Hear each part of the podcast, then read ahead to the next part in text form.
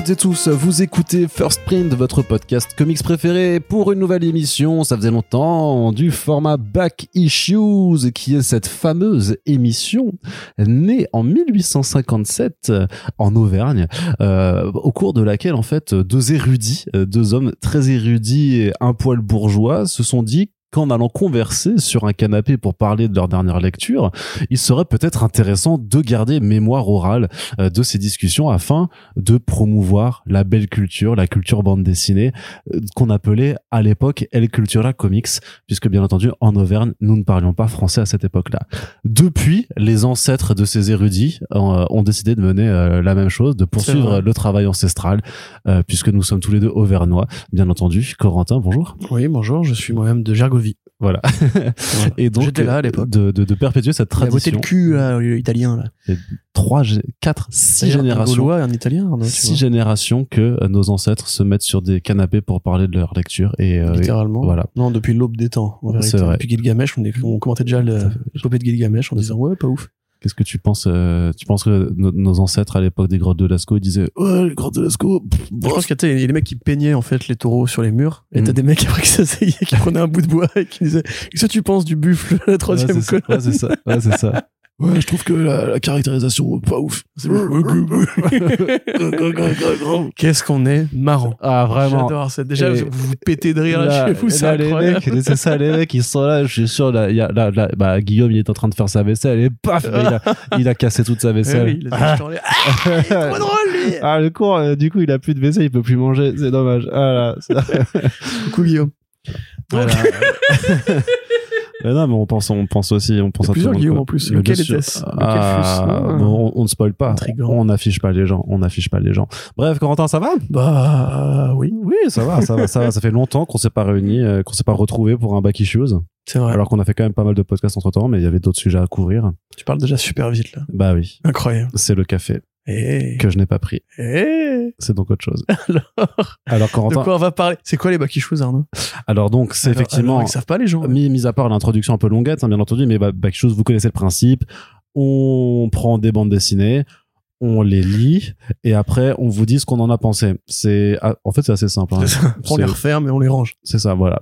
Donc on va vous parler de quelques bandes dessinées qui sont sorties au cours des dernières semaines, derniers mois, là, puisque c'est vrai que ça fait longtemps, on avait un peu de retard, mais vous inquiétez pas, c'est l'été, donc on se trouve le temps de lire, on se trouve le temps de faire des émissions, et puis peut-être que vous aurez le temps après vous-même de les écouter, puis d'aller en librairie ou en bibliothèque, ou euh, de voir vos potes qui lisent des comics, et de leur emprunter. Et mais voilà, l'important c'est que peut-être vous allez avoir des envies de lecture après nous avoir écouté. Et si c'est le cas, dites-le nous, ça nous fera plaisir. Voilà. Corentin, on va tout de suite commencer par du super-héros Oui. mais pas n'importe lequel. C'est pas, c'est pas Batman. Hum, hum, hum. Ah bon? Non. Ah bah, je suis pas- C'est pas, c'est pas Hulk non plus. Ah bah, je suis toujours pas Qui est moins fort que Thor. C'est d'ailleurs c'est pas Thor non plus. Mm. C'est ni Captain America. C'est pas les X-Men. C'est pas les Avengers. Si tu, veux, si tu les listes tous, ça prend quand même très longtemps. je, je- je vais te dire tout ce que c'est pas. C'est pas Savage Dragon, c'est pas Spawn, c'est pas la Darkness. mais c'est vrai Ah, que voilà. C'est pas non plus Vampiré là. C'est pas, ah, c'est pas invincible, mais Non, c'est pas les Tortues Ninja, c'est pas Michelangelo, c'est pas Leonardo, c'est pas Donatello, c'est pas Raphaël, C'est pas- le Shredder, c'est pas Casey Jones, c'est- pas, c'est pas Vénus de Milo. c'est pas la Vénus de Milo, c'est vrai. Donc, la tortue de la série, hein, pas. Oui, c'est pour ça, mais les gens sont érudits. les gens sont érudits. Oui. On se lance vraiment Grâce pas à nous, oui. Alors, c'est Radiant, Radiant Black. Black. yes. Radiant Black. De Cal Higgins Et et, Et Marcelo de Costra. peut-être, je ne sais pas, j'ai pas vérifié. Donc, une série, effectivement, de super-héros qui croisent les mythes, euh, enfin les mythes, l'imaginaire asiatique et plutôt japonais d'ailleurs des tokusatsu, donc du super sentai quand ils sont en équipe, bien entendu, euh, en tout cas au niveau de l'esthétique, mais aussi quand même surtout du héros américain. D'ailleurs, ça se passe aux États-Unis, mais les designs font effectivement plus Power Rangers que euh, Superman. Ce qui n'est pas innocent puisque Kyle Higgins faisait du Power Rangers avant. C'est ça, et les séries C'est Ultraman Marcelo aussi. Costa, pas Marcelo Costra. Costa, bravo. Et les séries Ultraman également, donc c'est un peu devenu le monsieur euh, Tokusatsu en comics, qui invente un nouveau personnage en partant de l'idée qu'on va essayer un peu de mettre des thématiques plus adultes, plus sombres aussi, ou plus douces amères, dans justement un lore qui est généralement fédéré par des idées et des façons de faire plus adolescentes, plus simples. Évidemment, je ne dis pas que c'est le cas pour toutes les œuvres de fiction euh, de Tokusatsu. hein, ne, ne me jetez pas la pierre si vous êtes très fan et que vous pouvez me citer de tête un arc très sombre du Kamen Rider ou je sais pas. mais en l'occurrence voilà c'est plus à l'américaine avec des problématiques sociales euh, typiquement un écrivain qui sans le sou et après avoir euh, claqué toute son toute sa thune en essayant de vivre la grande vie new-yorkaise est obligé de revenir chez ses parents Ouais. et de faire le chauffeur Uber euh, pour pour gagner sa vie hein, simplement Comme un loser. c'est ça, il retrouve son pote d'enfance qui est un petit peu le stéréotype du meilleur ami geek que vous avez vu dans, dans Get Out, que vous avez vu dans Spider-Man avec euh, Ned, que, enfin voilà, c'est un stéréotype que vous, connaissez, que vous connaissez très bien, le mec qui connaît toutes les références pop culture par cœur, qui prend le côté super-héros beaucoup plus au sérieux que lui, puisque super-héros il y aura, un jour au milieu d'une voie ferrée, il, il chope, enfin le héros chope un trou noir qui lui active des pouvoirs qui font effectivement euh, Power Ranger noir, Power Ranger bleu, mais qui déclenche des, enfin qui lui donne aussi des pouvoirs de jet d'énergie, de lévitation, de lévitation De des objets. vol. Mm. Voilà, nous lévitation, lévitation, ça veut dire, ça veut dire voler, c'est- Ah, Mais, moi, les, les mots de quatre syllabes, j'y arrive C'est pas. vrai, comme valétudinaire. Donc, effectivement, alors, c'est pas mal. Moi, j'ai vraiment bien aimé cette lecture. Je trouve que le dessin est encore un peu, un peu chancelant. Enfin, il y a une scène près qui, justement, est, c'est un peu d'explication, ou plutôt de première pierre à la, diégèse, la diégèse générale de d'où viennent les pouvoirs. Du massif verse. Voilà, quelle énergie va effectivement activer Oh. tout ça, pardon. Ouais, tu me demandais comment j'allais, en fait, j'ai très mal à la gorge. Pratique quand on fait des podcasts. Euh, et voilà, donc à part ça, effectivement, les dessins sont un peu, voilà, c'est pas une BD qu'on lit pour le graphisme en tout cas. Oh, t'es chié. Hein T'es chié quand même. Oui, je suis chié. Franchement, c'est non, mais c'est quand même plutôt agréable. Non, mais franchement, c'est pas plutôt. un, c'est pas invraisemblablement beau. Bon, de c'est assez euh, vides. euh, C'est un peu du Bisinkiewicz quand même. C'est un peu du Bill Sienkiewicz, du Simon Bisley même. Pas du C'est du Kirby. C'est pas du tout du Kirby. Ouais, Non, c'est vrai, en- non, c'est vrai que ça. Strange. Non, c'est pas c'est pas Rolling Car non plus, mais il y a quand même une certaine économie en tout cas dans Ouais. dans, dans le trait, dans, dans la- l'accompagnement général. Mais je trouve que d'un point de vue découpage et pour mettre l'emphase sur les moments d'action et moments d'action il y a aussi, Mhm. euh, je trouve que c'est quand même assez lisible. Oui, ça utilise bien euh, la colonne numérique pour euh, matérialiser l'énergie du Radiant, justement. Mm. Euh, Il y a aussi des petits détails qui sont intéressants. Par exemple, il a vraiment une expressivité visuelle à la Spider-Man avec les Ouais. yeux qui justement traduisent tout ce qu'il pense. Et c'est même plus Spider-Man dans le côté friendly neighborhood. Il y a un petit côté qui casse aussi parce que les gens lui tweetent, euh, parce que son pote lui crée un Twitter officiel. Les gens lui tweetent, on a besoin de toi, viens nous aider, etc. Puis c'est le real life super-héros qui est euh, intrinsèque à ce côté problématique de la vie réelle, loyer à payer. Mhm.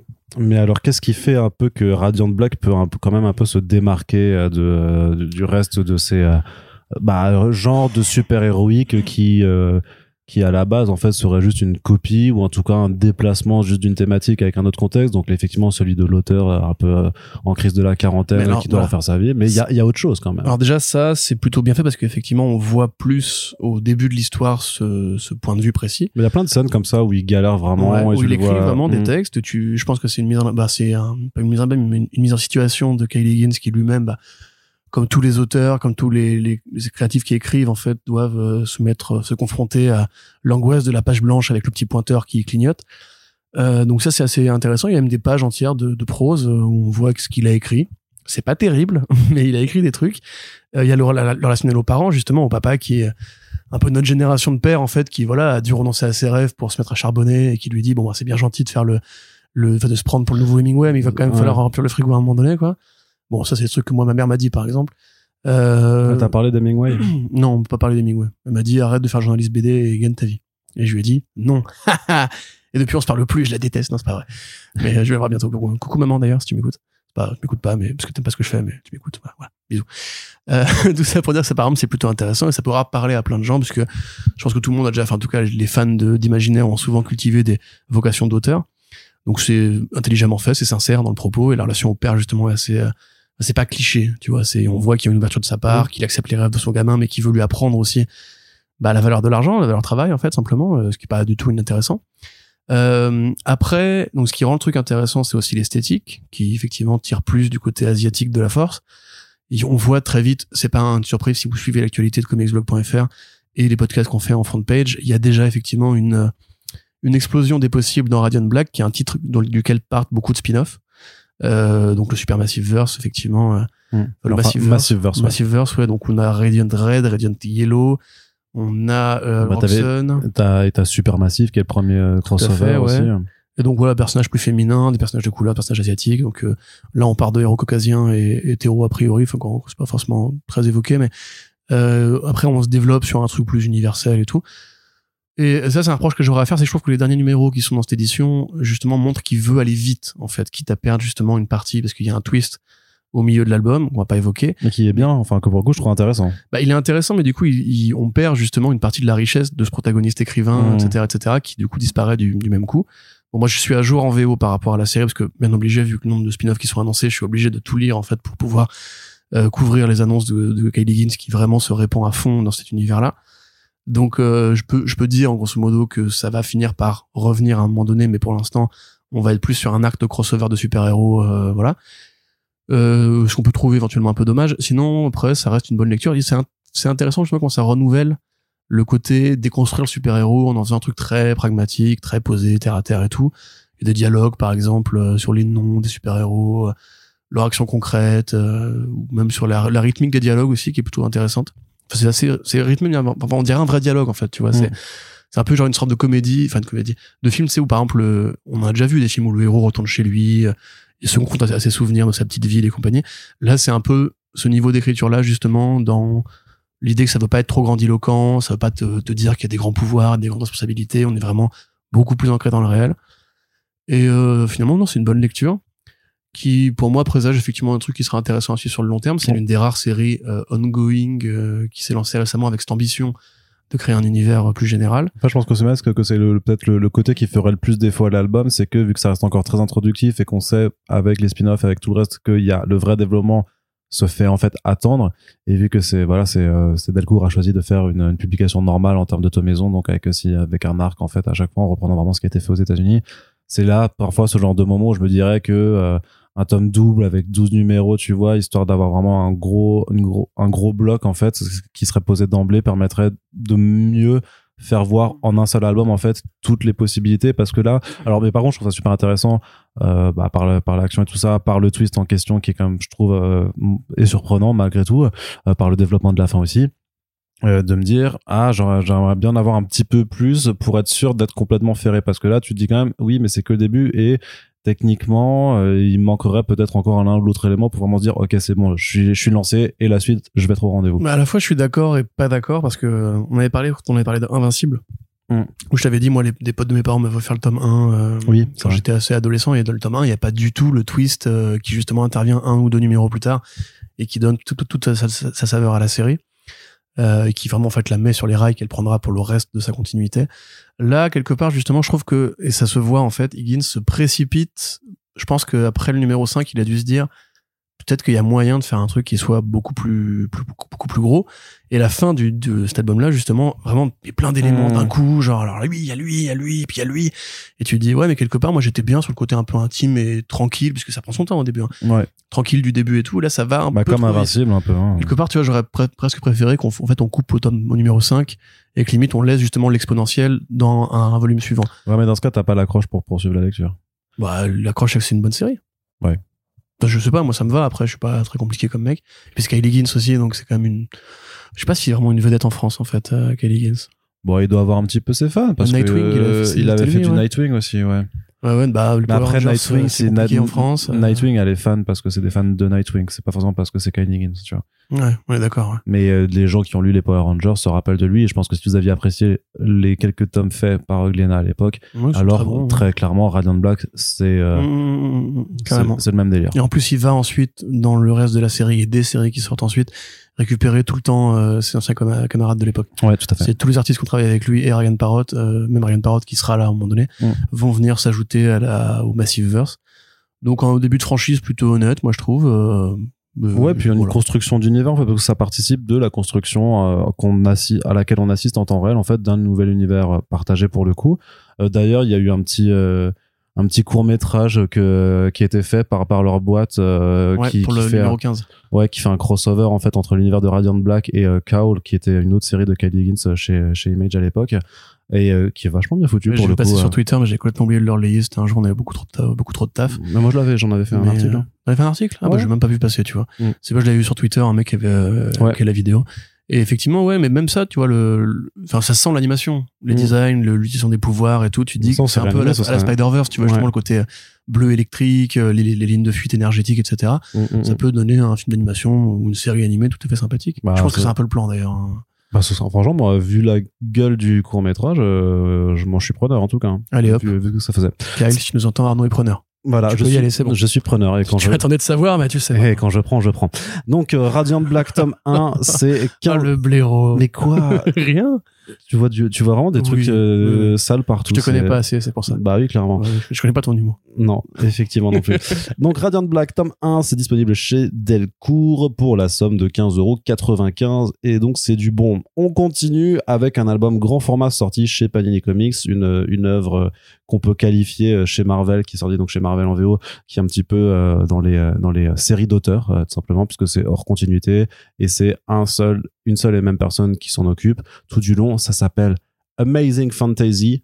C'est fait par Carrie Andrews, donc génial auteur de Renato Jones notamment qui a fait du Iron Fist chez Marvel qui a fait Heretic aussi chez Iowa un auteur euh, versatile euh, surtout qui sait euh, dessiner de plusieurs styles différents avec la particularité que à chaque fois c'est beau et donc ça c'est quand même cool Beau. et donc qui fait un titre Amazing Fantasy pour se fêter en fait les 60 ans les 60 ans de Spider-Man ou plutôt d'existence du titre Amazing Fantasy qui Oui.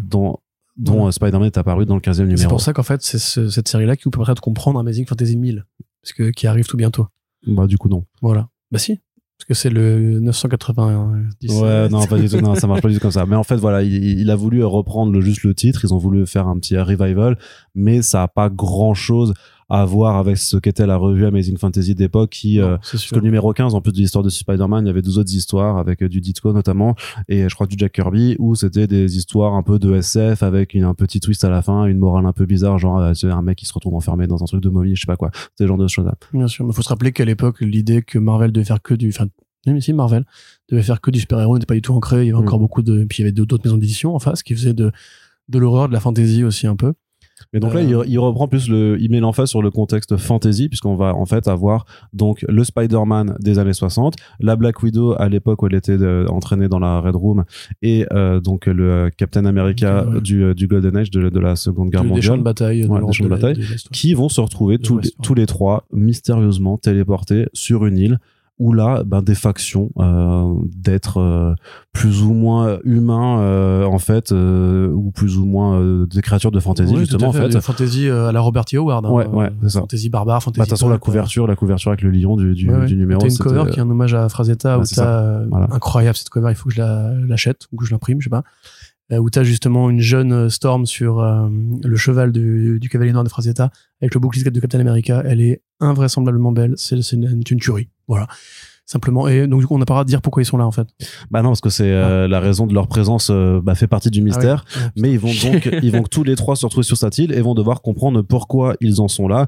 Et c'est aussi un titre qui va euh, par, beaucoup parler des conflits en fait et de de de l'importance en fait que les héros peuvent à- à- avoir en fait quand ils décident de prendre part ou non en fait dans des conflits. Est-ce que essayer de calmer les choses, c'est pas la meilleure façon de faire normalement quand t'es un héros, mais parfois Calmos, les copains. mais voilà, mais peut-être parfois qu'il faut se salir les mains aussi parce que c'est un mal nécessaire et donc ça va discuter de ça. Et bien entendu, ben tout vous sera expliqué aussi sur qu'est-ce que c'est donc cette mystérieuse euh, contrée, euh, contrée sauvage et exotique sur laquelle les trois héros se retrouvent. Chose à noter notamment, c'est que sur le premier numéro, Carrie Andrews en fait euh, varie les styles pour chaque époque euh, en essayant un peu de coller un petit peu ben, au style des, des, Ouais, des- dans, des- dans les différentes strates du monde réel, entre guillemets, par rapport à cette dimension barbaresque. Ça. Il Et- fait un truc différent et après, une fois sur place, il uniformise. voilà. Mais déjà, juste l'approche euh, sur le premier numéro, je la trouve. Bah, non, on, a- on en avait parlé à l'époque, je crois, en. VO, on disait, putain, c'est trop fort, il est, le mec est Ouais, le mec, beaucoup- il pourrait faire une anthologie avec des, des histoires différentes Ouais, et ouais. tout seul, juste en changeant de style à chaque fois. Mais alors au final, par contre, euh, Amazing Fantasy, est-ce que toi tu as kiffé ou pas sur l'ensemble? Je crois que tu me disais en dehors du podcast, tu me disais que ça ne ça ne donnait pas tout. euh, enfin, ça ne ça faisait. tenait pas toutes ses promesses. Voilà, ça ne tenait pas ça. toutes ses promesses. Bah, en fait, euh, bon, là, on a classé les œuvres sorties par ordre de préférence. Ah bon? C'est ben, ce, que je t'ai dit. Enfin, en Ah tout bon, cas, je- pour l'instant, ça colle à mes préférences. À Ah moi. ok, ok, ok. Donc euh, effectivement, c'est assez, euh, c'est assez illustrant. En fait, J'aime bien tout ce qui est sorti, enfin tout ce qu'on traite cette semaine, et je vous dirais de tout acheter si vous avez les moyens. Surtout que là, en plus, je crois qu'il y a un grand format pour ce. Ouais, c'est une grande édition. Ils l'ont fait un peu à la bêta Rebuild aussi pour mettre en avant Ouais. le, bah, le travail Bah, de du même, euh, c'est du même tonneau. Hein. C'est voilà des artistes qui, on s'en en parlait pareil du côté un peu black label de Marvel par rapport à ces sorties-là que Panini a très bien compris. Et justement, il leur rend hommage avec des, des plus grands formats comme Pitch Momoko avec des Mendez et tout. Le travail de graphiste de Carrie Andrews, il est exceptionnel. Il y a pas, il y a pas, il y a pas à chier. Hein. C'est voilà, c'est tel quel. C'est toujours l'un des meilleurs de, l'industrie. Il est toujours trop rare et pas assez présent. Chaque BD qu'il fait, comme Daniel Warren Johnson, est toujours un bon moment de, de ravissement euh, oculaire. Donc ça, il y a pas, il y a pas à douter. L'imaginaire qui est convoqué, moi, il me fait très plaisir. Surtout que depuis quelques années, par le biais de mon travail, je suis de plus en plus obligé de m'intéresser à Conan le Barbare et à cette fantaisie que je trouve d'ailleurs manque vraiment en fait au cinéma, même aux jeux vidéo quelque part. Cette fantaisie des peuples. Oh, God des- of War. God, ouais, mais j'ai pas joué au celui sur PS4, mais euh, ok. mais tu vois, c'est plus, j'imagine, j'identifie plus ça à la mode des Vikings, tu vois, à la limite. Et le God of War grec, euh, je trouve, bah, j'aime bien les jeux, hein, mais je veux dire, ça a pas grand chose à voir. À part que le mec est musclé à une hache écrit très, écrit très fort, tu vois. Là, vraiment, tu as le peuple des femmes chats, par exemple, ou les grenouilles qui causent, ou l'espèce de, de, de Dark Vador euh, de Flash Gordon, tu vois, qui, parce qu'il y a aussi un des petits bouts de science-fiction pulp aussi. Euh, des trucs que, voilà, on- qui manquent, à mon avis, qui avaient un peu essayé d'être, d'être ramenés par Ragnarok et la potentialité de film Starlight de Mark Millar ou, euh, ou voilà, enfin, ces adaptations-là qui, ou Flash, Flash Gordon d'ailleurs, le film devait faire Taika Waititi. Et j'aime beaucoup cet imaginaire, moi, il me parle vraiment. Quand je vois ces couvertures de romans de l'époque, je suis immédiatement tra- transporté à l'intérieur. Et d'avoir des, des BD qui traitent ça au quotidien avec la qualité graphique de Carrie Andrews, comme on l'a déjà dit chez Dynamite, c'est souvent un peu plus bas. Euh, ça me fait super plaisir, vraiment. Donc, euh, je me suis régalé de ce côté-là. En plus, il y a vraiment des, des figures pensives qu'il va utiliser, euh, comme par exemple Captain America, c'est Conan le Barbare. C'est un Conan plus pacifiste, parce que c'est Captain America. Par contre, c'est vraiment le Captain America soldat de l'époque. Il est Mm. prêt à prendre les armes pour se défendre et péter les gueules. Il est vraiment dessiné comme Conan avec la beubare et les cheveux longs et torse-poil avec un petit pagne qui est son costume de Captain America. Euh, il y a des postures assez incroyables. Et puis même, il y a, il y a le côté un peu séducteur de Conan, parce que Conan, c'est toujours aussi le, le personnage qui va bah, euh, serrer toutes les gonzesses qu'il croise, etc. Là, quand il arrive dans le village des femmes chats, qu'elles sont toutes là en mode genre, ouais, t'es bras, frère, euh, c'est un Mhm. truc de malade et tout. On dirait les fans de Love Thunder par rapport à Natalie Portman. Euh, bisous. Elle se reconnaîtra. Euh, donc ouais, c'est c'est plutôt rigolo. Parce que ça- en plus, c'est une série qui n'interdit pas l'humour. hein. Il y a quand même des trucs assez marrants dedans. On voit Black Widow qui est vraiment traitée comme euh, la reine ambitieuse, on va dire, ou la femme fatale, manipulatrice, un peu sorcière, euh, un peu politicienne aussi, un peu l'intrigante, tu vois, qui est, qui est vraiment plutôt chouette aussi. On voit ouais un peu de romance, euh, un peu de ce côté un peu sulfureux, un peu désir, voilà justement c'est BD d'époque. Même Spider-Man qui euh, tombe en kiff sur une euh, une, Oui. une comment dirais-je une aborigène, enfin une une nana de, cette- de, de ces contrées locales. Euh, voilà, moi ce qui me pose problème dans ces albums, c'est un truc de fan en fait. C'est j'ai beaucoup de mal avec l'utilisation du personnage de je ne peux pas dire qui. Il y a une figure du, passé de Spider-Man, de la vie quotidienne de Spider-Man qui est utilisée. La façon dont elle est utilisée, et je trouve ça bizarre de la part de Carrie Andrews, qui est un mec qui connaît bien Spider-Man, il l'a prouvé avec Erratic. Euh, je trouve ça out of character. Alors que justement, l'histoire est quelque part censée, même si c'est un délire d'auteur, être quelque part dans le canon Marvel. C'est, en tout cas, la conclusion qu'il nous a donnée nous explique que c'est pas un délire, que c'est effectivement, ça se place dans une réalité potentielle de l'univers Marvel. Bon, qui est incohérente avec tout ce qu'on a vu jusqu'ici par rapport à ce que ça traite et par rapport à l'endroit où vont les gens à ce, moment-là, etc. Mais on va dire que euh, ça devrait être canon. Et ce qui est fait avec ce personnage-là, moi, ça me chagrine un peu parce que je pense qu'il a pas du, tout- du- tout compris le message, même si la fin du dernier numéro donne une réponse qui est beaucoup plus positive et lumineuse, etc. Mais du coup, ça m'a un peu gêné pendant la lecture. De la même façon, je trouve qu'on voit peut-être trop euh, les créatures locales par rapport aux héros Marvel et que finalement le métissage en fait se fait par l'absorption de design Marvel dans l'univers fantasy plutôt que dans la rencontre des deux. Je sais pas si tu vois ce que je veux dire, mais euh, ça donne finalement un projet que j'aurais presque préféré être une création originale en fait, c'est-à-dire une création où des personnages qui ne sont du présent, peu importe lesquels, vont dans un monde de fantasy, quitte à ne pas être des super-héros et vivent une aventure, voilà, comme on en a déjà vu plein, parce que c'est aussi un genre, ça. Tu vois, King Kong, c'est quoi? Sinon, des gens, des contemporains de leur époque qui vont sur une île aux monstres, euh, où justement il y a des tribus, où il y a des, des monstres géants, où il y a des, des bêtes, etc. C'est tout un pan de l'imaginaire qui, même le monde perdu au départ de Conan Doyle, c'était ça. Euh, voilà, moi ça, ça m'aurait été ou Jumanji, hein, voilà où ça m'aurait été dans de ce point de vue-là. Là, je trouve que le choix des personnages est à la fois intéressant parce que justement ils, ils peuvent coller à des archétypes. Spider-Man c'est le c'est le jeune héros valeureux, c'est le voyage du héros hein, littéralement avec son mentor et tout. Captain America c'est Conan le barbare et effectivement, euh, alors je manquerais justement d'un exemple féminin. J'aurais pas envie de dire Red Sonia, même si elle est rousse, donc ça pourrait peut-être coller. Mais il y a quand même ce côté, voilà, effectivement, c'est l'intrigante politique, euh, avec la dague, etc., pour Black Widow. Euh, ça dit des choses de ces personnages-là aussi par rapport à leur origine éditoriale, par rapport à leur passé, par rapport à leurs idéaux, par rapport à leurs convictions. Et c'est pertinent à chaque fois. Donc c'est un exercice, un exercice de style réussi, mais quand on est peut-être comme moi un peu plus attaché à la canonicité euh, et à ce que peuvent faire certains personnages, tu vois, par exemple, le Captain America, c'est pareil. Je pense qu'il va désarçonner pas mal de gens. Tu vois, c'est Captain America, ok, comme tu dis, il faut qu'il discute et compagnie, mais là, il est vraiment, enfin, c'est vraiment aussi un soldat, tu vois, c'est le côté, euh, s'il faut y aller pour, euh, pour, pour, pour niquer, on nique, tu vois, et, et voilà. Oh, si, si, bah, quand même, la bataille avec les bestioles, là, bref. Donc voilà, donc c'est pour moi un- une bonne BD, une très bonne lecture, je suis content de l'avoir fait. Mais dans les promesses, justement, qu'on m'a, qu'on m'a vendues, y compris dans l'hommage, justement, à ces, ces séries d'époque, je trouve qu'on se perd en voulant raccrocher ça, en fait, au canon Marvel Ouais. ou, ou Marvel classique. Euh, c'est probablement, c'est probablement un hommage aussi, justement. On, peut, on pourrait se dire, c'est les super-héros qui ont supplanté l'imaginaire pulp, qui reviennent se frotter à l'imaginaire pulp. C'est euh, qu'est-ce qui se passe quand les super-héros quittent leur réalité? Bah, ils vont dans cette réalité-là qui a un peu disparu euh, et qui continue d'évoluer en parallèle. En fait, c'est ça, qu'on dit. En fait, c'est que cette dimension-là existe en parallèle, en fait, et qu'elle sera toujours présente. Euh, mais je te dis moi quelque part voilà ça ça m'aurait pas dérangé même Iron Fist euh, voilà qui, qui découvre une île dans le Pacifique euh, un peu comme le Savage Land où il y a un monde de fantasy qui est stocké sur place ça m'aurait paru quelque part plus pertinent par contre ça ça n'enlève rien aux qualités de l'album et ni aux qualités graphiques qui sont effectivement euh, formidables Quel Voilà. beau monologue. c'est ma réponse Non, non, mais c'est parfait. Je sais pas, je sais pas qu'est-ce que je pourrais dire de plus. Je pense que moi j'étais euh, peut-être moins choqué par l'utilisation de ce personnage. En effet, même si maintenant, maintenant que tu m'en parles, en fait, effectivement, je, je, je pense qu'effectivement il y aurait matière à, j'étais brain à, à redire. Ouais, tu m'as mind, euh, mind, Mindfucké. mindfucké, j'allais dire, mais bon, c'est pas. comme souvent Oh bah ça, tu, tu le fais tellement souvent, c'est vrai. vrai quoi. Mais euh, c'est euh, c'est un récit qui est beau déjà. Enfin, après, on, on- aujourd'hui en 2022, dire que Carrie Andrews c'est beau, euh, ça me paraît d'être un d'une banalité en fait. malheureusement euh, même pas un argument de vente parce Ouais, c'est Jonathan ça. Jones c'était magnifique et personne l'a acheté quoi Mais parce que c'était ouais, mais là du coup ça, ça parlera peut-être plus parce que c'est des personnages qui sont plus connus, plus populaires et tout ça. Comme on l'a dit, c'est vrai qu'ils ont fait l'effort aussi euh, du coup chez l'éditeur chez Panini de faire euh, de nouveau une édition en grand format. Et bah c'est difficile, c'est vraiment difficile parce que du coup c'est 22 euros. Donc après Amazing Fantasy c'était quoi? C'était 4-5 numéros en tout, c'était c'était 5 numéros. cinq numéros ouais. Mais le ils fait sont un est- peu plus longs que les numéros normaux je crois peut-être le premier ouais. Mais le truc c'est que même par rapport à ça en fait, parce que par rapport à, on, on vous le dit souvent hein, que les euh, alors collection 100% Marvel, c'est le format standard d'album où c'est pour 6 numéros, c'est 20, euh, 20 aussi. Donc en fait, tu te dis que là, pour 2 euros de plus, t'as vraiment un album qui est très joli, qui est plus grand, qui est avec, euh, voilà, euh, euh, tu apprécies beaucoup plus la, la- juste la partie graphique. Bah, pour le, pour le coup, c'est un bon, c'est, c'est un bon move, en fait. Je Ah oui. que là, c'est un, c'est un- l'occasion de soutenir justement le Marvel qui prend des bonnes décisions Ouais, c'est ça, c'est, voilà, parce que c'est quand même par, justement par rapport à, à beaucoup d'autres titres, euh, sortis récemment, ça fait partie justement de ce que Marvel a fait de bien. Vraiment, c'est même de mieux. Euh, franchement, parce que moi, je me suis éclaté tout du long.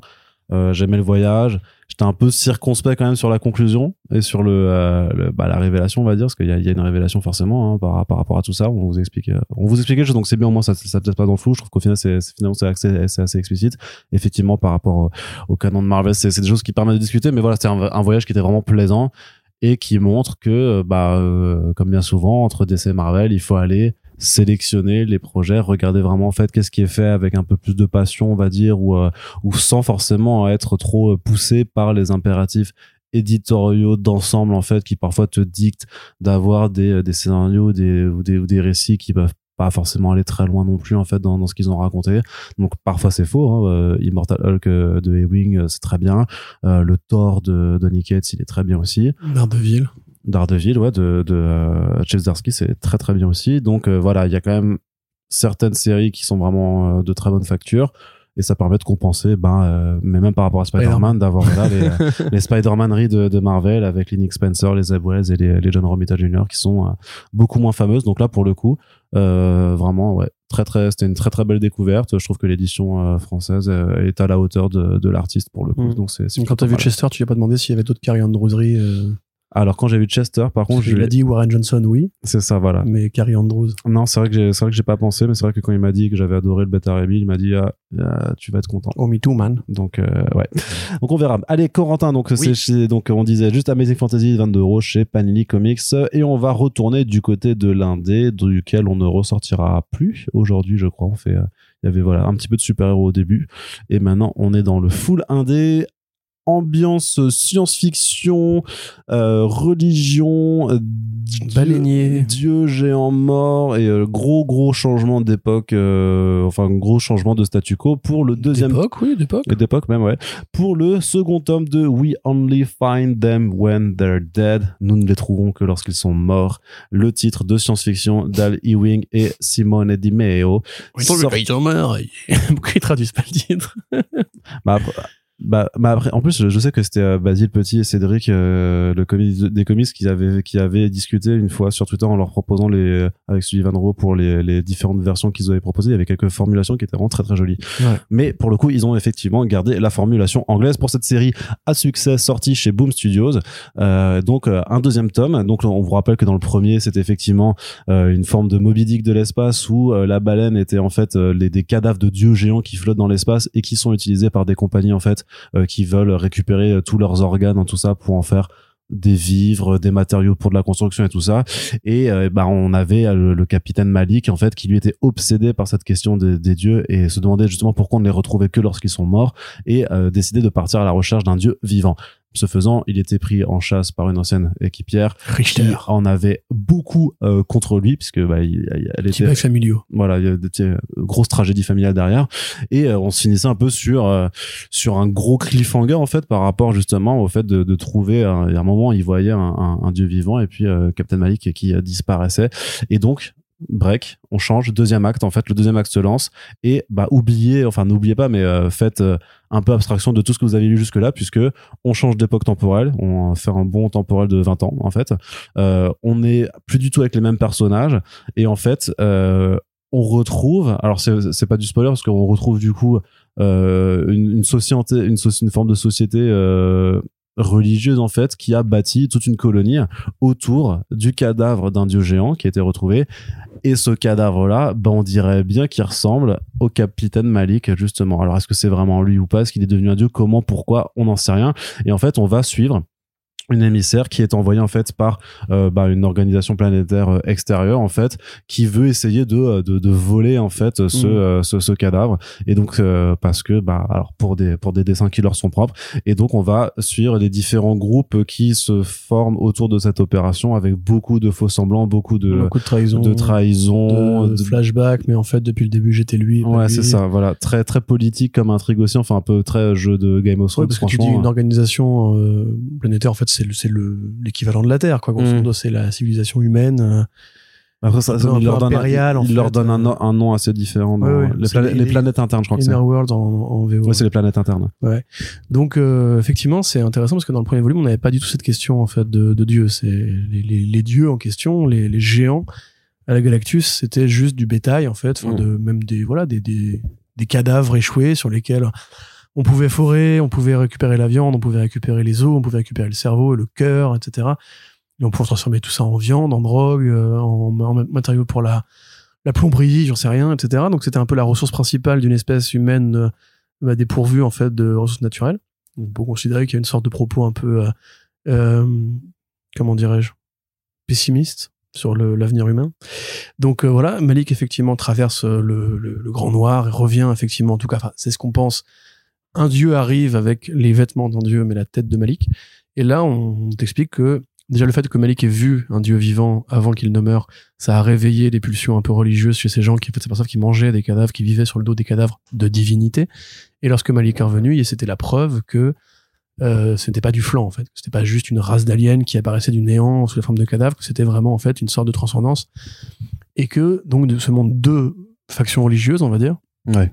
Une qui considère qu'il faut vénérer les dieux du panthéon un petit peu olympien, inaccessible que Malik est allé chercher, et que dont Malik ne serait qu'une sorte de messie ou de prophète mort, et une autre qui considère que Malik lui-même, en fait, sa quête de vérité, sa quête de grandeur et enfin de grandeur de réponse en fait, est en fait devenu lui-même un dieu euh, à la Jésus-Christ. Donc là, ça fait une sorte de de sainte trinité si on rajoute euh, une autre donnée qu'on peut pas évoquer. Mais il y a effectivement ces, euh, ces points, ces points de vue-là qui sont donc très bien débattus, qui sont assez intéressants. On voit que la foi joue un rôle très important, un Ouais. peu comme dans une autre BD d'Icomics d'ailleurs, Invisible Kingdom, Oui. où euh, la foi va guider les décisions des personnages. Donc c'est pas juste un élément de scénario, c'est vraiment un truc qui implique des prises de décision. Et que c'est pas le même type de foi à chaque fois. Non, non, bien sûr. Sans jeu de mots. Alors après, euh, pour parler de, de l'album lui-même, donc on va suivre effectivement une colonie rebelle qui s'est euh, émancipée de l'impérium, on va dire galactique, euh, avec des, des, des rixes de pouvoir, avec qui dirige la colonie, avec qui euh, va prendre le contrôle, avec des scènes d'action, avec beaucoup de trahison effectivement. Moi, la mécanique de retour en arrière pour te dire en fait depuis le début j'étais machin, à un moment donné, ça a un peu commencé à me fatiguer d'un homme parce que t'as vraiment l'impression que à chaque numéro, c'était une sorte de révélation sur le passé de chaque personnage. Ouais, et puis il y a un problème avec ça aussi, c'est qu'il faut du coup être vraiment très très attentif Ah oui, oui, au oui. récitatif qui te dit dans quelle année ça passe. Mais vu que c'est des années en plus ça, futuristes, coup, machin, euh, c'est vraiment, les- nous étions en 2345, puis en 2404. Attention, là on est en 2415, donc c'est Ouais. après et, et- et- je crois que t'as as six plages temporelles qui sont Ouais. montrées. donc ça faut faire, faut, faut être bien attentif quand même pour pour être sûr de pas louper, euh, de pas louper quelque chose. Ouais. complètement. Et puis même par rapport à l'évolution et aux convictions des personnages. Par exemple, l'héroïne, entre guillemets, de ce- cet album-là, c'est facile de se paumer dans ce qu'elle incarne au début, parce qu'on ne pas, on te la montre comme une aristocrate, euh, c'est les 1% du Mm. complexe politico-financier euh, du futur. hein. Euh, puis ensuite, non, c'est plutôt une sorte de militaire, et c'est plutôt un truc qui représente un petit peu les services d'intelligence, et puis après, en fait, c'est aussi un truc un peu religieux. Et en fait, après, on t'explique un peu le plan, Ouais, et tout, ouais. tout. Donc, au final, tout ça forme une sorte de maillage, euh, plus que le premier volume, je trouve, qui était plus Ouais. dans l'aventure, en fait, dans la, Ouais. la, la course poursuite. Ah mais ça change complètement quand même, je trouve l'ambiance. euh, Ouais, ouais. Bah, du- ça- du- Là, ça devient plus une série, oui, comme tu dis, politique, euh, d'espionnage, euh, Mm. dans justement un monde qui paraît très abandonné, parce que t'as vraiment l'impression que la vie et la mort ont très peu de poids, en fait, dans ce, ce futur-là. Et pareil, au niveau des valeurs morales que ça t'envoie, parce qu'au début, moi, on me dit, euh, on me dit, ce personnage-là, effectivement, vient voler le corps de Malik. Elle te montre un côté un petit peu, euh, euh, un petit peu Carla Bruni, on va dire, du système, quoi. euh, et en même temps, du coup, donc t'as envie de prendre parti contre elle. T'as envie de te dire, bah, c'est voilà, c'est la bourgeoisie capitaliste, politique ou machin qui va euh, arracher à une colonie qui a besoin de ces ressources-là son principal euh, gagne-pain. Surtout qu'en fait, elle, euh, non justement parce que cette colonie vénère le, le dur, donc elle, le- elle le prélève pas. oui, mais enfin, tu vois, son gagne-pain, c'est le tourisme religieux c'est et ça. tout, voilà. Parce qu'ils ont bâti une église autour et Voilà, ils t'emmènent faire la, torse voilà, ils te font la, la, la visite de, de C'est ça, donc c'est un peu le lourd local, quoi. Depuis- Et après, tu te dis, effectivement, mais quand tu reviens en arrière et que tu considères que les gens à qui elle, elle va se frotter, en fait, c'est des fanatiques religieux. C'est vraiment des fanatiques religieux Mhm. qui ont mis en place une société entière basée sur la foi où le fait de ne pas croire est interdit, ouais, ouais, c'est- etc. En fait, tu changes de point de vue par rapport à la morale et t'as un peu, c'est un peu une sorte de labyrinthe, justement, de, euh, justement, de où est le bien, en fait, dans, cet univers. En fait, la réponse est nulle part. Il Mhm. n'y a pas de bien. Malik avait un idéal.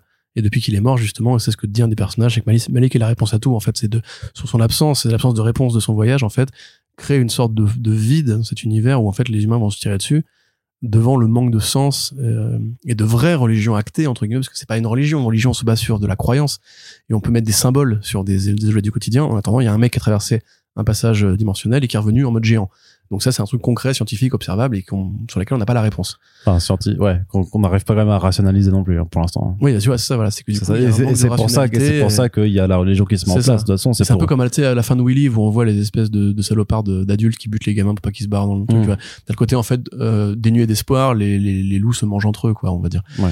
Donc c'est plutôt bien fait de ce côté-là. Moi j'ai vraiment adoré cet album. Euh, L'esthétique aussi quand même, faut qu'on en parle de Simone Di Meo, donc qui dessine que en numérique avec des effets de, de couleurs et de textures qui sont toujours aussi fascinants. Le premier volume, je trouvais peut-être des difficultés à être compris dans les positionnements de vaisseaux, par exemple, parce que il y a tellement de fulgurance dans les éclairages et dans les trajectoires que souvent tu pouvais trouver, mais que ça faisait un peu objet, objet 3D, tu vois, dans une BD en, imprimée sur papier. Là, vu que c'est quand même beaucoup plus terre à terre, euh, c'est plus compréhensible, je trouve. J'ai un petit reproche quand même, c'est que toutes ces meufs, on dirait qu'elles ont toujours un mode duckface comme ça. Ouais. Et ça, ça peut Sur être les- un peu saoulant. Sur les bouches, non, mais t'as des problèmes, t'as quand même quelques problèmes de lisibilité, je trouve, par moment. Et notamment sur la, l'utilisation des couleurs qui sont au final dans des tonalités assez unies et qui, moi, m'ont gêné parfois à vraiment bien pouvoir, doré, euh, non, mais même à, à bien pouvoir distinguer, en fait, les personnages par rapport au reste du décor et tout ça. Et je trouvais que parfois c'était pas très lisible, quoi. Mais c'est- tu l'as lu en papier? Ouais. Ouais, moi en numérique ça rend mieux parce que l'écran rétroéclairé aussi, je pense. Je pense qu'il dessine Mhm. sur tablette en fait, hein, et que du coup il dessine sur du rétroéclairage ou qu'il colorise sur du rétroéclairage en tout cas. Peut-être que ça change effectivement, ouais. Euh, voilà. Bah, vous pouvez trouver peut-être des, des pages de preview sur Google ou quoi pour vous donner une idée de comment ça rend sur un écran comparé à votre bouquin. Voilà. Bref, de toute façon, après ça, c'est des problèmes de support. Mais non, moi, graphiquement, j'ai trouvé ça top. Euh, c'est toujours aussi riche, c'est toujours aussi généreux, c'est toujours. euh, C'est vraiment très rafraîchissant par contre d'avoir ce changement total d'ambiance, de registre euh, et en Ouais. fait et de quand même réussir à continuer de développer cet univers qui reste encore avec énormément de questions en suspens parce que j'ai envie de dire difficile de voir où le troisième tome euh, va vraiment nous emmener partant de ce principe-là. Mais euh, c'est c'est vraiment chouette d'avoir en fait ouais, une structure une structure de d'acte en fait, une grande pièce de théâtre et de se dire vraiment que les, les actes sont très différents les uns des autres et on imagine. Moi c'est vrai que moi je la suis pas en VO parce que maintenant j'attends j'attends juste que que iComics fasse fasse le boulot quoi. Mais euh, mais de me dire vraiment quel sera le, le, le grand final après tu vois. Bah moi je la suis en VO justement, j'aime bien ce côté feuilletonnant, c'est pour ça que j'ai dit j'ai pu peut-être plus me perdre que toi dans les trahisons, les machins, les bidules, parce que de mois en mois t'as vraiment le côté Ouais, bah, ah, c'est tout un peu. ouais, ouais. Euh, et juste pour finir sur l'esthétique, il y a aussi un, un vrai retour au cyberpunk en fait, qui est plutôt cool parce que justement le cyberpunk se paume un peu aujourd'hui. De fait, on vit dans un monde cyberpunk puisque la technologie est devenue un, un facteur d'inquiétude sociale euh, et qu'on on est sur la fin du monde, les inégalités, tout ça. Enfin bref, tous les codes du cyberpunk sont dans, la- dans la réalité. Et du coup, c'est un registre qui a un peu déserté la fiction, enfin la bonne fiction en tout cas, parce qu'il y a encore des œuvres à la con qui sortent sur Netflix ou quoi. Et là, on revient sur un cyberpunk qui est très intéressant. Il est influencé par le manga notamment. Euh, il y a un côté justement vraiment punk avec euh, des piercings par exemple partout les, les toutes les meufs ont des piercings il y a un- un- une science du bijou une science de de la décoration du visage tu vois même le- l'espèce d'empereur là j'ai un mec qui alors je sais pas si c'est une sorte de sous-entendu mais tu sais qu'il y a des espèces de tresses comme ça qui font un peu comme les j'ai oublié le nom comment que ça porte mais euh, les tresses rituelles des rabbins euh, de la religion euh, juive euh, je sais pas s'il faut y voir un symbole quel- quel- quelconque mais tu vois par exemple même ça justement le fait de mettre ce détail là sur un personnage ou même juste des, coupes de cheveux. Voilà, encore une fois, la capillarité qui va peut-être distinguer un personnage d'un autre, parce que bon, quand même les personnages féminins se ressemblent beaucoup. Et il s'en sort justement, par, des petits détails comme ça, par les vêtements qu'ils portent, les armes qu'ils utilisent aussi. et c'est finalement assez joli, enfin assez joliment fait pour un mec qui quand même dessine effectivement les personnages, les visages surtout de la même façon. Euh, donc graphiquement pour moi c'est une branlée. ça va vraiment pas déranger. Enfin, j'ai pas eu de problème justement euh, de lisibilité moi. Et j'ai trouvé que c'était différent effectivement du premier tome, comme tu dis, ce qui et euh, du coup je peux pas te spoiler ce qui se passe dans le troisième parce que là il y a qu'un numéro qui est sorti, mais c'est encore encore très très très très très très différent. D'accord, il y a qu'un seul numéro. Ah, je vais peut-être aller. C'est ça n'a euh, vraiment rien à voir. Là on part sur un tout autre sujet que les trahisons etc. ou même Mais que cool. l'exploration de l'espace. Non, mais c'est cool parce que ça, C'est plus, euh, c'est même pas le début de la réponse en fait. C'est Mmh. c'est plus en fait ju- jusqu'où l'humain peut aller pour espérer avoir une réponse en fait. Et euh, du coup bah c'est plutôt sympa. Très bien, très bien. Bah écoute, euh, tu m'as, tu m'as chauffé là.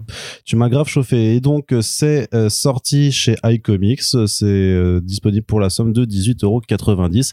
Et c'est le moment où je vous rappelle que dans les descriptions de nos podcasts Back Issues, nous mettons pour chaque titre un lien de redirection pour aller le commander si vous le voulez chez nos amis de de Comics Zone, pardon, de quoi soutenir à la fois le podcast et une sympathique librairie indépendante. Si jamais vous avez euh, pas de librairie par chez vous et que ça vous fait pas peur de, de commander en ligne leur service il est impeccable. Et nous ça nous aide un petit peu. Puis voilà comme ça vous pouvez aussi euh, lire des bonnes BD Euh, voilà Ensuite, on passe du côté de l'indé toujours, mais on est chez Urban Comics avec euh, le Scumbag tome 1, une série de Rick Remender avec du Lewis LaRosa, du Eric Powell euh, et quelques autres artistes, du euh, Roland Bocci aussi et du Wes Craig. Donc au dessin, donc chaque numéro est dessiné par un artiste différent sur le, le premier arc de cette de cette série. On en avait parlé euh, lors de la sortie du premier numéro en VO. Euh, donc ça nous parle de Ernie qui est euh, littéralement une ordure. Enfin voilà, un, un clochard euh, alcoolique, obsédé par le cul, euh, qui pense qu'à se droguer, euh, niquer et euh, faire la teuf, hein, grosso modo Mhm.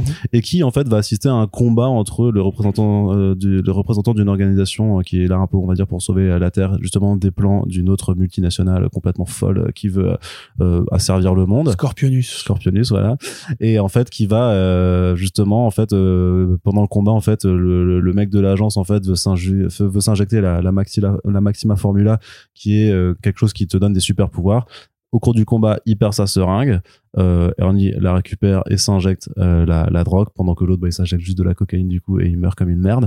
Et euh, du coup bah il va se retrouver à être le seul à avoir les capacités de sauver le monde en l'occurrence pour dans, dans le premier numéro d'une bombe qui menace d'exploser dans les 10 minutes sauf que bah ça c'est complètement con et quand et quand et quand l'organisation a réussi à le contacter bah il dit ok moi, je- veux bien sauver le monde mais je veux euh, une valise de drogue euh, je veux une voiture je veux que Judas Priest euh, joue euh, dans mon dans mon dans- chez moi toutes les semaines et, Des et chaque voilà coup dynamite.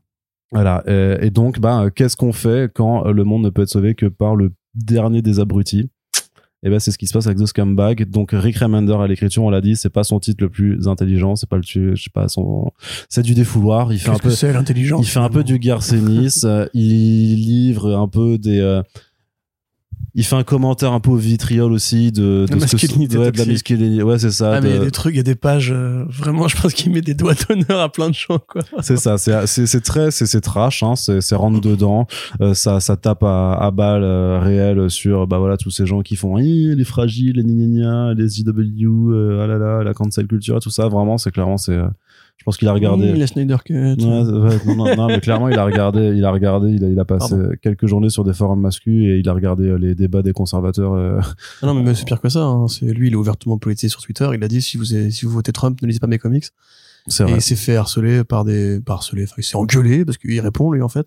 Il s'est engueulé avec des faves pendant des années. euh, Rick Mm. Remender. C'est un mec qui est assez en colère euh, en général dans la vie. Voilà. Donc il prend sa revanche en bande dessinée, on va dire, là-dessus. Et en même temps, c'est très con, c'est très euh, graveleux. Il y a du cul, il y a de la violence, il y a des drogues, il y a du sang. C'est. Euh... Il y a du cul, c'est pas non plus. ouais, t'as euh, quand même tout un numéro, c'est une énorme scène d'orgie. Donc. euh, Oui, mais c'est gentil. Enfin, c'est. Non, mais c'est voilà, pas porno. Si, vous- si vous avez lu Garcianis. Oui, non, mais c'est pas porno, mais voilà, c'est. Euh... Tu, tu, tu c'est quand même ça. ça Il y a- bah, il y a plus de cul que dans les trois quarts des comics image quand même. Donc. Il faut, il faut, C'est vrai. il faut, Non, dire, il sexe. faut dire les termes. Hmm Sex Criminals aussi. Oui, oui, oui. Non, mais voilà, c'est envie de te contredire. C'est vrai. Donc, euh, c'est bien le- alors du coup c'est plutôt enfin c'est fun c'est fun ça c'est sûr Oui. mais est-ce que c'est bien? Oui. oui aussi? Voilà. ok Allez, suivant. Donc, non, mais la comparaison avec Garcenis, effectivement, est très bien trouvée.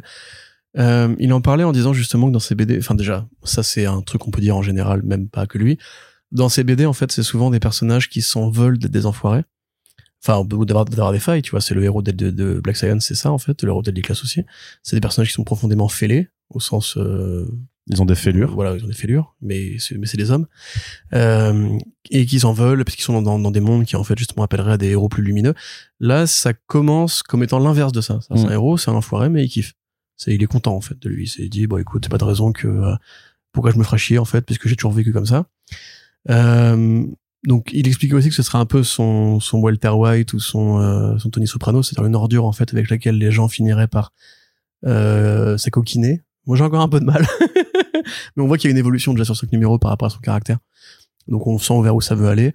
Euh, Scorpionus, effectivement, moi j'étais très content. Et là, pour le coup, on retrouve justement l'outrecuidance d'un mec comme Garcenis qui se dit mais mais moi me fâcher avec mon lectorat, ça me dérange pas du tout en fait. Euh, et quand il y a des connards dans la vraie vie, on peut les nommer sans risquer de se faire euh, censurer par un éditeur qui voudrait pas justement prendre prendre position sur sur, sur des sujets.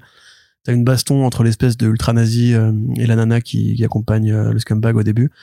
Euh, vraiment, où il lui dit t'es qu'une conne de Marissou, euh, t'es tellement cliché, t'es pas badass, etc. tu vois vraiment des trucs que t'as que t'as vu, toi, que t'as lu sur les réseaux et qui sont en fait des, critiques formellement établies par des vrais êtres humains de la vraie vie véritable. Donc moi, je, ça me va, ça me va. Pareil, le speech de Lord Scorpionus entre, entre guillemets, Ouais. j'étais tellement content, j'étais en mode genre, mais ça, ça, s'il y a un mec qui m'emmerde sur les réseaux, je vais prendre la capture d'écran, je vais lui envoyer pour, pour montrer que c'est déjà un vilain de, de, de BD en fait dans la dans, dans le quotidien. ah ouais c'est bien ça c'est vrai que ça tire ça tire très bien quoi la richesse euh, graphique de euh, du fait de varier d'artiste en artiste qui a évidemment l'inc- l'inconvénient d'avoir des enfin que chacun aura sa préférence euh. mais après je te moi dis j'admets quand même que Roland Boschi et Wes Craig pour moi emportent vraiment le la qualité graphique supérieure même par rapport à la Rossa euh, tu voulais parler peut-être de... mais je trouvais que malgré tout en fait vu que bah, je crois que c'est quand même la même enfin je, je trouve qu'il y a eu un- moi je trouve que c'est assez uniforme au final. Je sais pas parce qu'il a bien choisi des, les artistes au final pour que ce soit pas trop différents les uns des autres. Et j'avais un peu peur avec l'approche quand même ultra photoréaliste de, de Lewis Larosa au départ. Mais euh, ouais je sais pas si c'est le travail des couleurs. Je, je me rappelle pas si c'est le même coloriste ou si euh, juste qu'ils se sont accordés leur, palette, leur palette quand même. Mais je trouvais qu'au final c'était assez euh, uniformisé harmonisé plutôt même bah écoute euh, je suis assez d'accord sauf pour, Wes Craig par contre qui dénote vraiment par son découpage même pour Powell moi je trouve que ça fait ça fait beaucoup plus toon d'un coup par rapport aux deux précédents enfin maintenant Ah ouais au précédent Aux deux deux précédents. précédents Ouais, il fait le 3. c'est qui le deuxième Euh, je sais plus, je peux te retrouver ça. c'est la Rossa ensuite T'as le bouquin juste derrière toi. Donc, euh. Entre les deux premiers, ça va, je trouve. Après, euh, à mon avis, Powell fait vraiment plus euh, cartoony. Euh, donc voilà, bon, pour euh, terminer, alors l'édition d'Urban, je trouvais un peu trop petite justement par rapport à la qualité de ces artistes. On, on étouffe en fait dans ces, ces petits formats. Il- voilà, c'est pas, hein. pas pour désigner euh, un, un meilleur élève ou quoi, mais justement quand on a un, un merde, euh, ce qu'on vient de parler juste avant, Amazing Fantasy par Kerry Andrews en grand format et tu dis bah voilà, c'est quand t'as un bon artiste, tu fais kiffer. Là t'as cinq bons artistes, enfin quatre et demi. je n'aime pas Powell moi là-dessus je trouve qu'il est pas à sa place euh, il, il colle pas tu vois, bref mais voilà Wes Craig justement t'as envie de le voir en grand t'as envie de le voir en plus il, il commence à faire des rééditions de Deadly Class en format urban euh, et même Black Science aussi je crois d'ailleurs donc ils comprennent justement l'intérêt de faire du très grand tout de suite pourquoi passer par un petit format d'entrée de jeu? Bon ça fait un, un, un album après réduit hein, il est à 10 balles Ouais, alors euh, attention, parce que c'est que les trois premiers mois, donc à l'heure où on enregistre ce podcast, c'est jusqu'au 13 août qui sera à 10 euros. bon bah, il faut Donc, euh, vous avez encore un peu moins d'un mois pour, pour vous Voilà. procurer ce prix de lancement. Mais donc je comprends du coup la démarche qui fait qu'effectivement tu payes moins cher pour vu la taille du truc et que du coup tu peux le vendre moins cher pour faire découvrir ça à des gens, c'est très bien. Mais si je devais le posséder moi euh, physiquement, j'attendrais la réédition urbaine ou la réédition en intégrale en plus Donc, je suis pas taille, sûr quoi. que ce soit euh, le but de Urban, ce soit de rééditer des séries courtes comme ça. Bah, euh, pff, Rick Remender, ils ont fait euh, Tokyo Ghost, ils l'ont pas fait en plus grand format. Ah bah non. Ah bon? Bah non. Oh, quelle tristesse. Ils avaient fait des éditions spéciales à l'époque qui étaient agrandies et noir et blanc parce que Sean Murphy, notamment. Mais euh, pas. euh, mais parce que Bah, voilà, Sean Murphy vient faire un numéro de Scum. Pareil, hein, pour Seven to Eternity aussi, ils avaient fait des éditions euh, limitées, plus grand format aussi. Mais voilà, mais c'est parce qu'il y avait Jérôme Opeña. Donc là, vu que c'est pas un artiste à chaque fois et tout ça, ils se sont dit que. Bon, en tout cas, on verra, mais tel quel, ça reste en tout cas une très bonne Ah, un lecture. tel quel, ça c'est longtemps. Oui, et ben il est très à propos. Et je t'emmerde. Oui, Euh, tu ta gueule en fait. Oui, oui, bah, Et euh, donc euh, voilà, du coup, tu m'as coupé. Donc maintenant, je dis un du coup et un tel quel. Du coup, tel quel, c'est très très bien. C'est très rigolo. Au début, ça pousse un peu. euh, Moi, de regardez, il est marrant. En fait, au départ, il est pas très marrant. non, il est un peu pitoyable. Voilà, c'est avec l'évolution de la série que ça devient marrant. Les interactions de trouvent plus de liberté, plus de plus de cool, plus d'échanges. Et puis c'est aussi un un truc libérateur pour lui en fait, en fait, je pense. Tu vois, de se dire, écoute, pour le fois, je vais pas essayer de vous écrire un héros euh, qui me représente moi. Je vais écrire un, un personnage que même moi je déteste. Comme ça, je peux m'amuser, mettre des dialogues vraiment dégueux et tout. Euh, Donc oui, il y a- vraiment beaucoup de liberté qui émane de ce projet. Et euh, encore une fois, quand t'as des artistes pareils, tu, tu profites. Ouais. Voilà. Très Quelques bien. petites questions par rapport au consentement, 1%, un peu tout comme ça. Donc, euh, tout ce qu'on aime. Ouais, ce truc avec la, avec la poupée là. Ouais. trop, trop marrant. C'est génial. Allez, Corentin, on va terminer déjà ce podcast. On avait 5 cinq BD à chroniquer, mais les Back Issues reviennent très prochainement. hein. On a, on a, fait toute une liste là d'albums qui sont sortis ces deux derniers mois et qu'il fallait, dont on vous parle. Donc, euh, bah, on essaie de, de faire au mieux et au plus vite. Et en attendant, on va se terminer avec la masterpiece de ce podcast, saison 200 de Cy Spurrier et Mathias Bergara. Vous le savez, à First Print, on a aimé cet album. On a fait un podcast pour parler du projet éditorial avec Olivier Jalabert. On a fait un podcast avec Spurrier et Mathias Bergara pour aborder tout le côté créatif, donc euh, tout le côté, tout l'aspect création. Et puis il fallait quand même qu'on vous dise, et même si on vous en a déjà dit du bien dans les dans les front pages, bah il fallait quand même qu'on vous fasse le moment où dans le back issues on vous dit c'était de la frappe, même si voilà vous le savez a priori déjà qu'on a kiffé cette BD vu l'attention qu'on lui a accordée. Donc Corentin. Par contre c'est vrai que moi j'en ai beaucoup parlé, toi toi un petit toi un petit peu moins. Et du coup ben euh, Corentin, euh, est-ce que euh, on est d'accord que BD de l'année? Bah, l'année pas finie encore. euh. Oui, mais quand même déjà. hein. BD de l'année? Ça fait partie des BD de l'année, ça Oui, fait partie des BD de l'année, quand ça même. partie des BD de l'année. Dis-le encore. Mais non, mais je, ça sert à rien de dire ça de toute façon. Mais si, des superlatifs, c'est toujours bien. D'accord, ok. Après, mais, pour moi, mettre- je suis, non, mais après- pas un verbatim. comme Après, ça. Dupuis pourra mettre un macaron first print BD de l'année. Bah, puis, alors, si Dupuis fait ça, mon gars, Dupuis, envoyez de l'argent plutôt. euh, On a, on a une page Tipeee. Donc, euh, que dire? C'est compliqué d'en parler déjà parce qu'on n'a pas le droit de spoiler. Euh, que même le titre, du coup, saison 200 n'aura pas de sens si on peut pas comprendre la fin de- du volume. Et je pense pas en parler aussi bien que les auteurs de toute façon. Donc, je vais juste te dire ce que j'en pense moi. Oui, bah, je t'ai Euh, pas demandé ce de me dire ce que pensent d'autres non, mais je pas, hein. peux pas faire une analyse beaucoup plus poussée de, des sens ou des sous-textes, puisque, encore une fois, tu les as déjà eus. Oui, surtout que Donc, Size Superior explique euh, bien tout, tout propos à, la fin du podcast en question. Donc, desquels je trouve ça effectivement bien. Euh, très bien, super bien, génialement bien. J'aime beaucoup les hommages, enfin, le, le style graphique qu'utilise euh, Bergera, qui me fait beaucoup plus penser à du franco-belge qu'à du comics traditionnel, notamment. un peu de Mobius par moment. Ouais, hein, bah quand oui, il y a littéralement du Mobius. hein. Il y a du, il y a du Hannibal 5 même. Mm. Il y a effectivement un hommage qui est assez appuyé au BD de Metal Hurlant. Euh, même dans les designs, dans les costumes, dans les, les, les fusils et tout, c'est voilà. À la fantasy également, peut-être un peu à Berserk d'ailleurs, euh, par rapport à l'armure du géant, ou enfin du golem même on peut dire. Euh, c'est traversé d'influences très très riches. De quoi ça parle quand même? Ah, de quoi Si ça parle? bah, si C'est une histoire silencieuse dans laquelle un, un golem accompagne une jeune fille qui grandit, qui grandit au fur et à mesure de l'album, qui euh, la, la déflagration de son sang sur euh, une structure naturelle comme un arbre, du bois ou de la terre génère une, euh, une croissance très rapide des plantes. Voilà, on va dire ça pour être très schématique.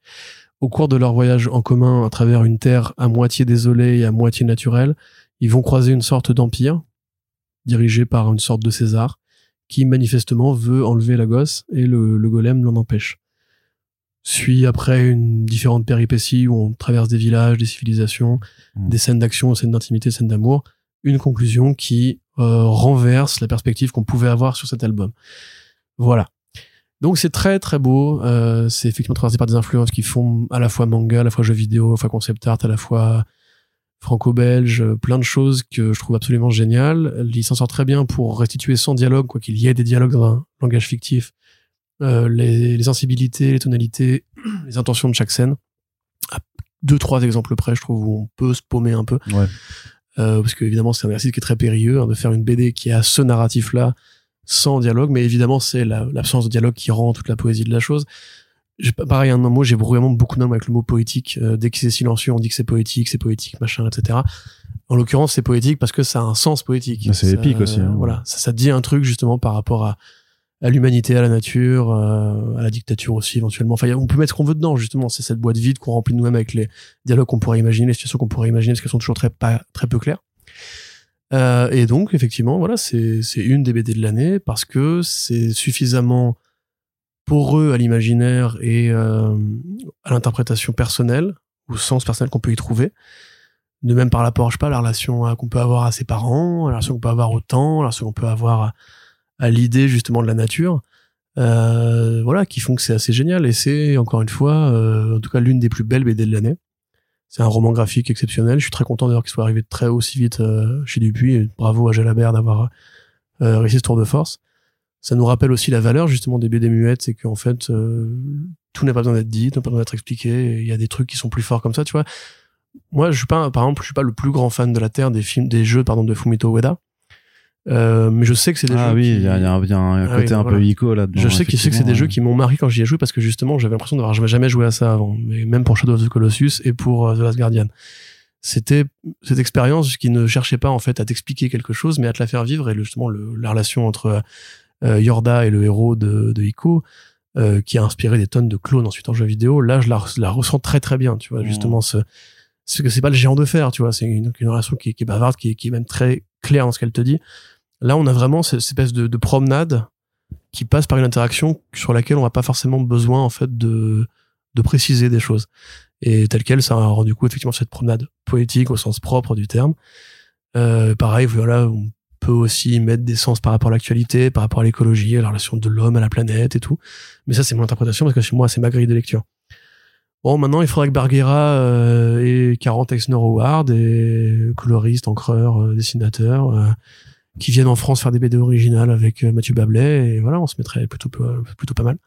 Mais Shakespeare, effectivement, quand même grand euh, grand scénariste et c'est un vrai pour le parce coup. que c'est Mathéus Lopez qui fait les couleurs par contre. c'est Ok, pas pardon.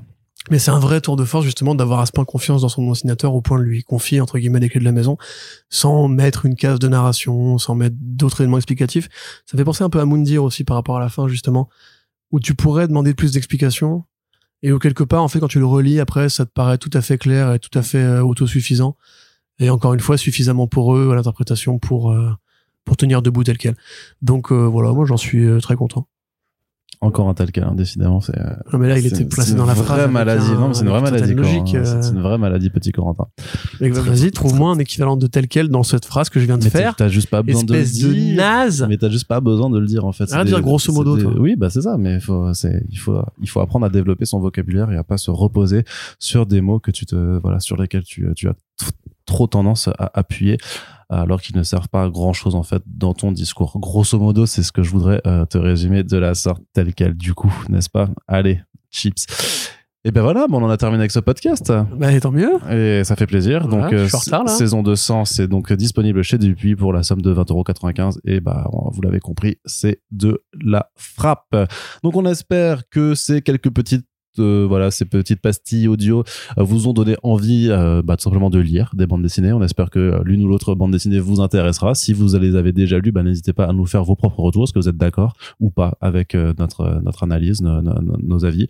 Euh, C'est toujours intéressant puisque la, la, la, la bande dessinée, la culture bande dessinée se, se, se enfin vit aussi Oui. par les discussions Euh, et les échanges. C'est littéralement la vérité. Voilà. Vrai. Donc, si c'est le cas, n'hésitez pas à nous le dire. Et puis, ben, si vous appréciez notre travail, nos podcasts, on vous rappelle que la façon la plus simple de nous soutenir, c'est tout simplement en partageant les podcasts, les faire vivre également sur les réseaux sociaux pour alimenter les discussions et faire découvrir des œuvres. Oui. Et ben voilà. Et donc, on vous souhaite une, une très belle journée. Et non, je sais pas pourquoi je suis en train de bugger. Je veux Un dire, euh, non, non, je veux dire, on vous remercie à toutes et tous de nous avoir écoutés. Puis on vous dit à très, pro- à très bientôt pour les prochains podcasts. Et on vous fait des bisous. Salut! Tel quel.